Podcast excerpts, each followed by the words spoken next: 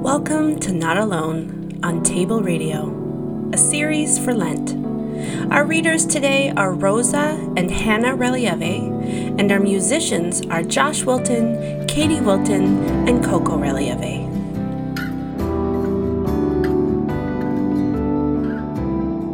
It's Rosa reading God to the Rescue from the Jesus Storybook Bible.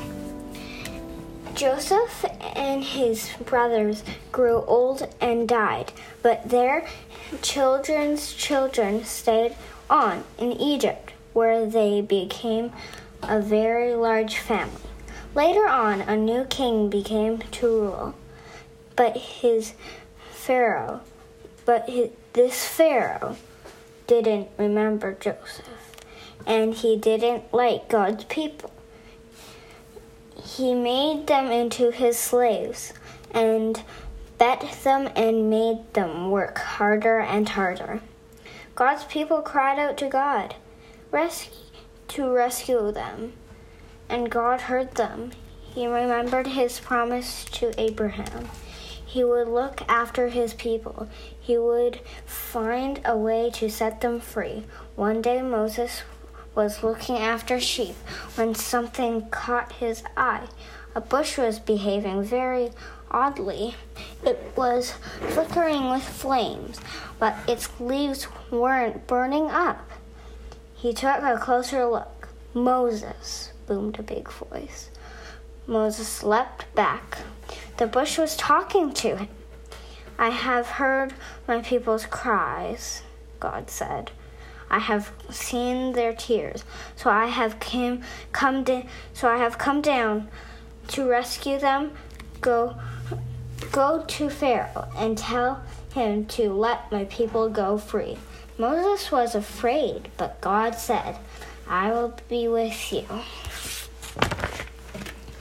So Moses went to Pharaoh. Pharaoh, Moses began. God's eyes. God said Pharaoh. Never heard of him. Moses kept going. God says, Let his people free go free. Why would I? Pharaoh said. Don't want to, won't. So he didn't. So God gave Pharaoh ten warnings called plagues. First, God turned the river Nile into blood. No one could drink the water, but still Pharaoh would not let them go. So God made frogs come hopping and leaping and jumping in your bed, frogs in your hair, frogs in your soup, frogs all over everywhere. Frogs, make them go away, Pharaoh screamed. Then your people can go. So God took the frogs away. But Pharaoh changed his mind. You can't go, he said. God sent zillions of gnats, but still Pharaoh said no. Then, so then God sent swarms of flies, flies buzzing in your eyes, flies. And after that, sickness and horrible boils and huge hailstones and a storm of locusts then darkness when it should have been day, until it seemed that the whole world, creation, and everything was coming undone, falling back into darkness and emptiness and nothingness. But each time Pharaoh said, Make it stop, then I'll let them go. And each time when God made it stop, Pharaoh changed his mind and said, Actually, no, you can't go. Finally, Moses warned Pharaoh, Obey God, or he will have to do to send the worst thing of all. So Pharaoh just laughed. So God so God said, The oldest boy in each family of Egypt must die, but my people but my people will be safe. God told his people to take their best lamb to kill it and to put some of its blood on their front doors. When God's pa- God passes over your house, Moses explained. God will see the blood and know that the lamb died instead of you. That night it was just as God had said. Soundly piercing the darkness, echoing down the doors of the place came a blood curdling scream. Pharaoh's oldest son had died. At last, Pharaoh d- did what God said. Get out, Pharaoh shouted. Just go. And so that very night, Moses and God's people fled out of Egypt and out of save slavery. They were free. At last, God's people would always remember this great rescue and call it over. But an even greater rescue was coming. Many years later, God was going to do it again. He was going to come down once more to rescue his people. But this time, God was going to set them free forever and ever.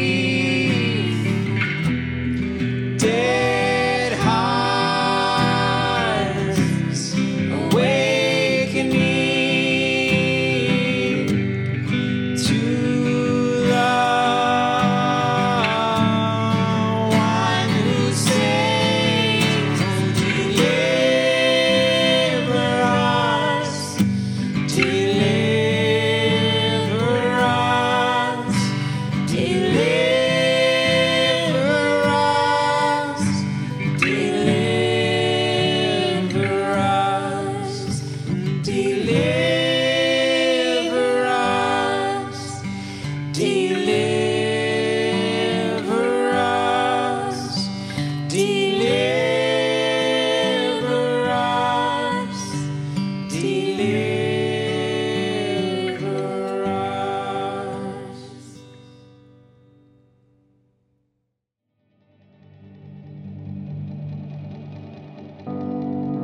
Thank you for listening to Table Radio, an extension of the life of the Table Church, a community in Victoria, BC. Our mission together is to love God, love each other, and to love and bless our neighbors so that we may see Christ revealed in common life.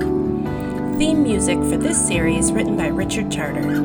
For more information, go to richardchartermusic.com. To learn more about our community, please go to tablechurch.ca.